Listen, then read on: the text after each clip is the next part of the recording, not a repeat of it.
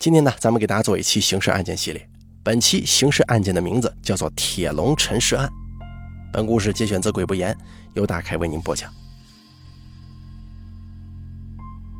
二零一五年，杭州市中级人民法院第一法庭，当法警扯开外面罩着的编织袋，露出了一只四方铁笼子，铁柱子已经锈成黄色了。旁听席有很多人都直起了身子。不敢相信自己的眼睛。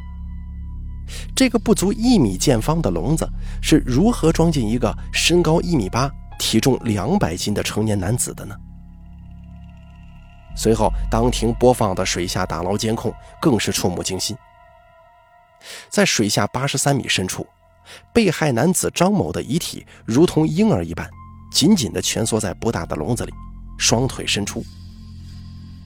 至此，这名四十四岁的内蒙古商人沉入湖底已长达二十八个月。为了这一刻，杭州下城公安分局的专案组已经奋战九百多天，实施了全国公安史上最艰难的深水打捞。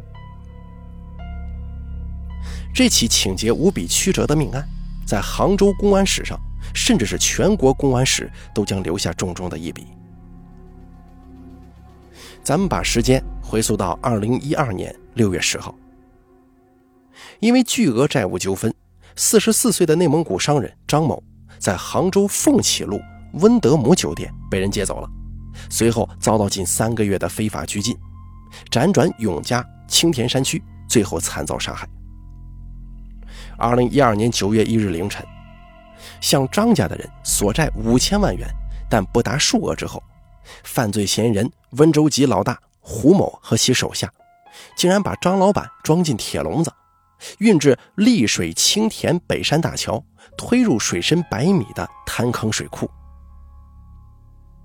杭州市中级人民法院第四次公开审理胡某等三人故意杀人、非法拘禁一案，这也是被害人张某的尸体被打捞上来，取得鉴定意见后第一次开庭。面对公诉机关最新出示的铁证，五十二岁的嫌疑人胡某仍旧拒不认罪。他自始至终都咬定他在桥头就把人释放了。而另外两名嫌疑人终于承认，之前供述都是虚假的，张老板确实是被装进铁笼抛入水库当中的。这起案子破获的过程可谓是扑朔迷离，一波三折。二零一二年六月十一日清晨，杭州下城武林派出所接到报警，一男子说自己的老板张某前一天下午从上海应邀来到杭州，在温德姆酒店与生意伙伴温州人胡某见面，随后胡某把老板带离杭州之后失去联络，直到深夜十一点，胡某与手下人打来电话索要五千万赎金，以偿还双方之前的巨额债务。这个张老板是内蒙古人，在老家开办了大米加工厂、旅馆等等多个事业。胡某是温州人，社会关系非常复杂，早年曾经当过出境偷渡中介，还从事放高利贷、网络赌博等等行业，并且非法持有枪支、寻衅滋事前科等等。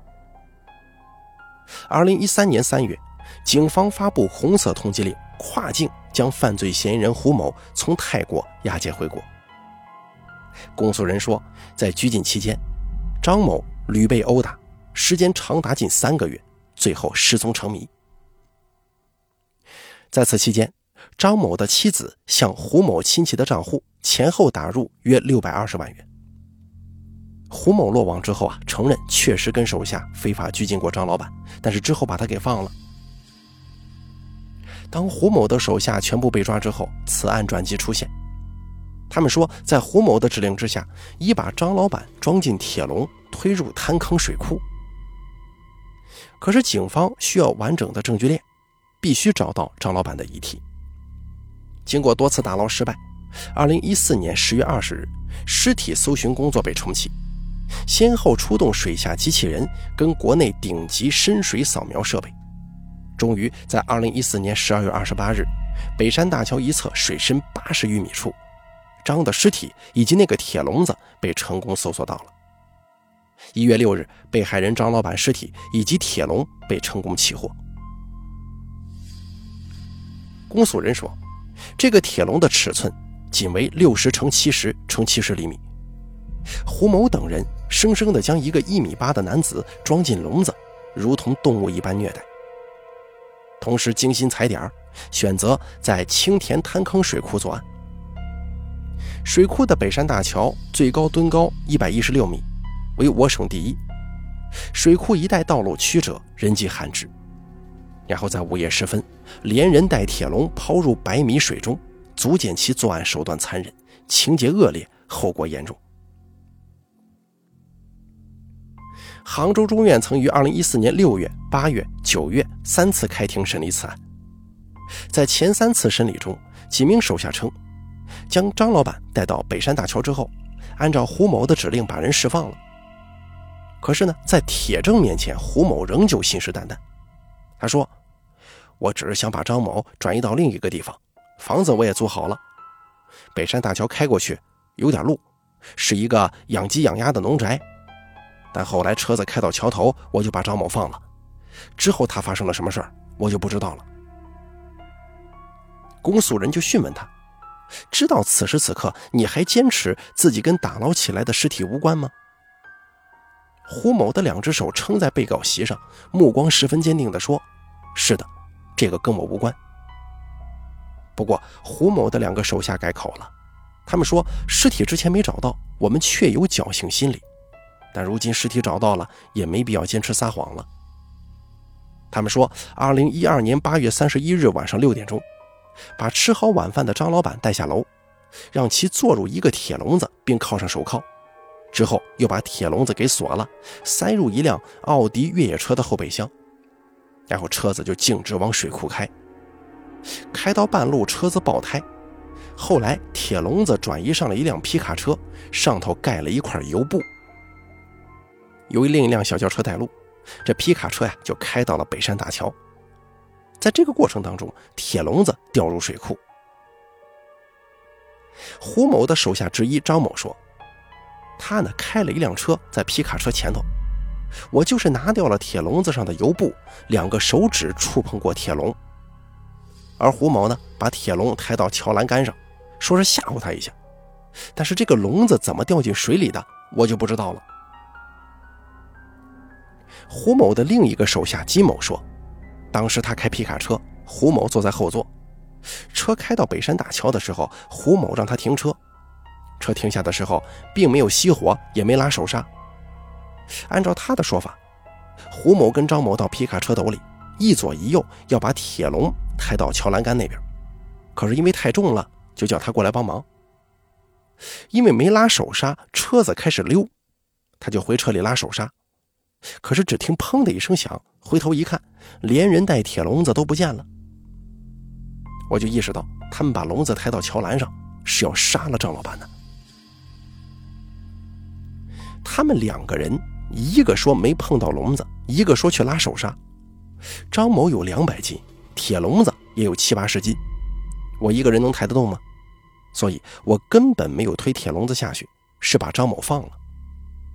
这句话是最后胡某做出了一番辩解，可公诉人说，这是你的一面之词，是拒不认罪、不悔罪的态度。而胡某的辩护人提出死因不明，如何能定故意杀人呢？公诉机关还出示了一份法医出具的尸检验尸报告，由于尸体在水中浸泡时间过长、高度腐败，不能明确是溺水身亡，最后结论是死因不明。胡某的辩护人由此认为，对胡某指控故意杀人罪那是证据不足的。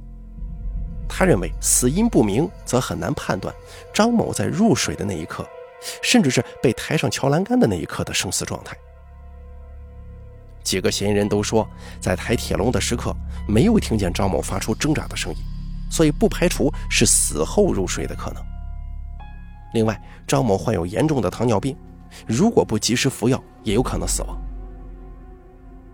胡某的辩护人还提到，胡某非法拘禁张某只是为了讨债，当时张某家人已经报警，他没必要冒着风险故意杀人。死因不明是法医秉持谨慎态度，因为尸体高度腐败、组织缺损，所以没有办法检出溺亡的全部数据。而根据嫌疑人的供述，在开车到水库的途中，风把那油布给吹起来了。被害人张某曾经要求喝水，而且患有严重的糖尿病，并不会在短时间内突然暴亡。公诉人是如此反驳的。当庭受审的一共有九个人，其余六个人都承认参与过拘禁被害人的行为。二零一五年三月十六日，杭州市中级人民法院一审宣判，被告人胡某因故意杀人、非法拘禁被判处死刑，剥夺政治权利终身。另两名主犯张某、金某也分别被判处死缓和无期徒刑。二零一六年十二月十三日，经最高人民法院核准，铁笼陈湖案。故意杀人、非法拘禁罪首犯胡某被验明正身，押赴刑场执行死刑。本案系被告人胡某企图运用暴力解决经济纠纷而引发的，最终恶化成故意杀人罪。米兰·昆德拉说过：“永远不要认为我们可以逃避，我们的每一步都决定着最后的结局。我们的脚正在走向自己选择的终点。”当三个被告人把被害人装入铁笼的那一刻，当三个被告人把铁笼抬到栏杆处的那一刻，当他们把铁笼抛入水库的那一刻，就注定把自己引向了今天这个不归的结局。好了，咱们本期刑事案件就说到这儿了，感谢您的收听。本故事由大凯为您播讲。